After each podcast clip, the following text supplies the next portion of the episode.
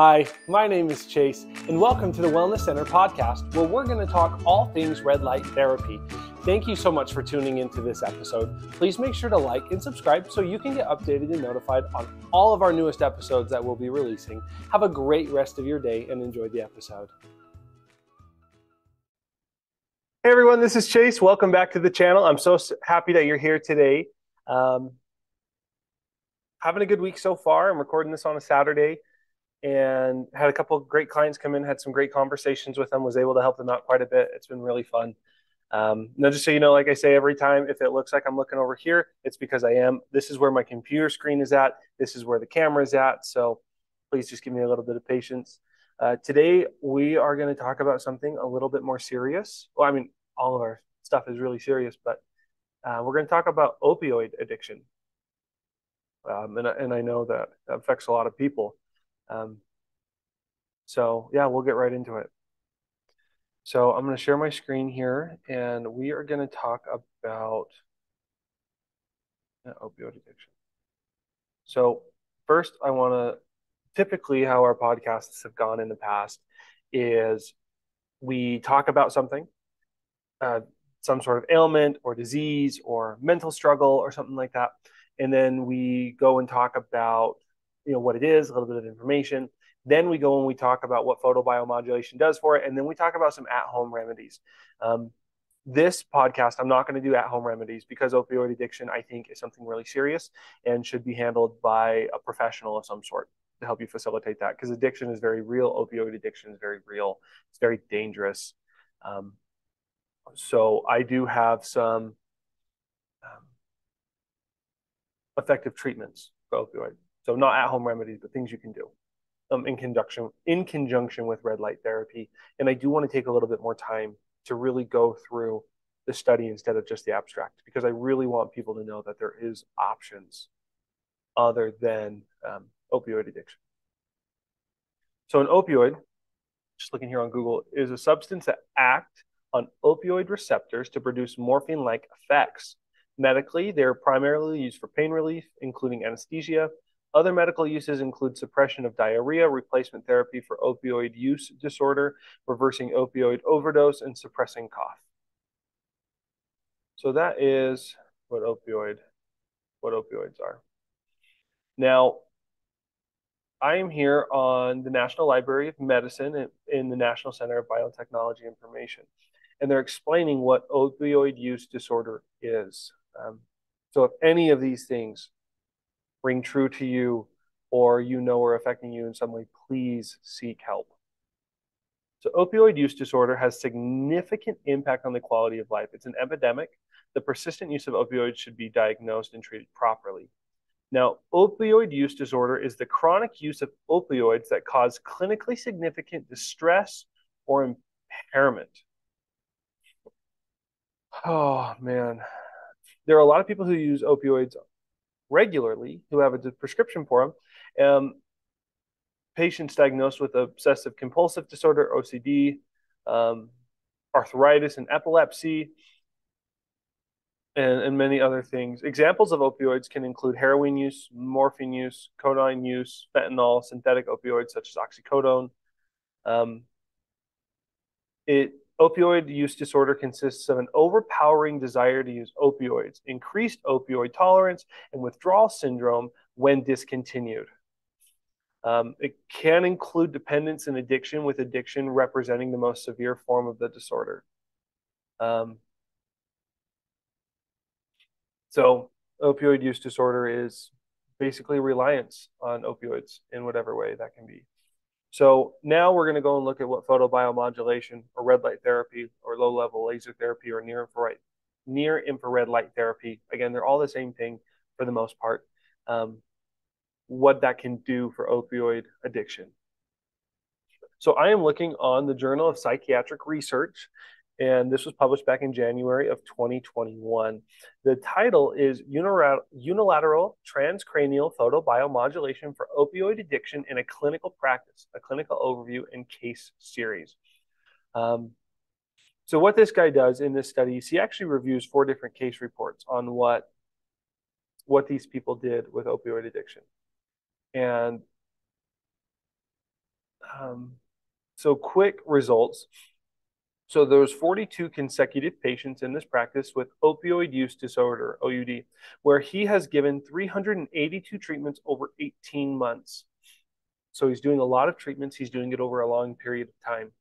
Uh, what these four case studies have revealed. So guys, please understand red light therapy is not a miracle drug or a fountain of youth. It just takes time. I always tell people it's a lot like working out or dieting. If you stop, the results stop. So please understand this is something you need to continuously do to see results. The authors of subjective clinical observations were that of the 42 patients, 26 of them, which is 62%, consistently had responses to the unilateral transcranial photobiomodulation that were easily observable to the patient, and the author had strikingly beneficial results. 18 or 8 people, which is 19%, had helpful but not remarkable responses, and the remainder 8 19% had no noticeable response. So 81% of clients had noticeable results. That's a, that's phenomenal. There were no side effects reported or observed, aside from two women who experienced anxiety, which was resolved with psychotherapy. Um, the conclusion is unilateral transcranial photobiomodulation as an adjunctive treatment. Adjunctive meaning you need to do it with something else, whether that's a talk therapist using EMDR therapy or ART therapy, or psychotherapy, something. You need to do it with something else. Treatment for to the author's usual in-depth psychotherapy and medication management. So that's what it was. So he used psychotherapy and medication management as an adjunctive treatment or the red light therapy was, or photobiomodulation was the adjunctive treatment for those two things. He found subjectively that for the majority of patients, this treatment was a valuable self benefit for their treatment for opioid use disorder. So I want to go and look at this a lot in a lot more detail with you guys today. I try to avoid the, the big nitty gritty details of things. Um, but I think with opioid use disorder, it's really important that we look at it in more detail um, so I'm going to skip some of this stuff and I want to go and look at the methods of it. Um, so with the methods, I want to look at the the the outcomes of these people so we can understand what kind of um, what kind of opioid use people were using. So we saw a lot of heroin, oxycodone, heroin, oxycodone, heroin, and oxycodone. Okay, so the treatment Prior to the light treatments, all had been in depth psychotherapy that focused on understanding their traumas and ramifications and learning to bear its pains, and had all been on um, prior to the light treatments. Doses of the this stuff were adjusted based on clinical judgments. Most were also on other psychotropic medications such as antidepressants, um, benzodiazepines, and amphetamines, and their use and dose were felt by the author and the patient to be beneficial. The protocols and parameters for near infrared treatment was identical to that in our previous study, except that only one hemisphere was treated based on the HEV determined and described below by the lateral visual field test, which it looks like here on 7.2, they closed off this stuff and we're only focusing on the exterior part of the eyes. But what they did, um, they used near infrared LED cooled with a heat sink and a computer fan. The LED was at 810 nanometers at 250 megawatts per centimeter squares to the forehead for four minutes with a fluence of 60 joules per centimeter squared.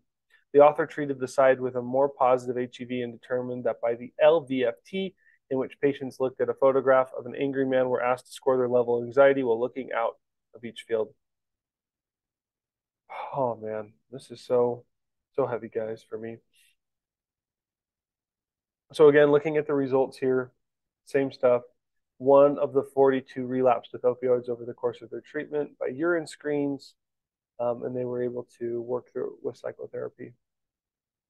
So, guys, I know that opioid use disorder is is something that affects millions of Americans every year, and it has a lot of detrimental effects.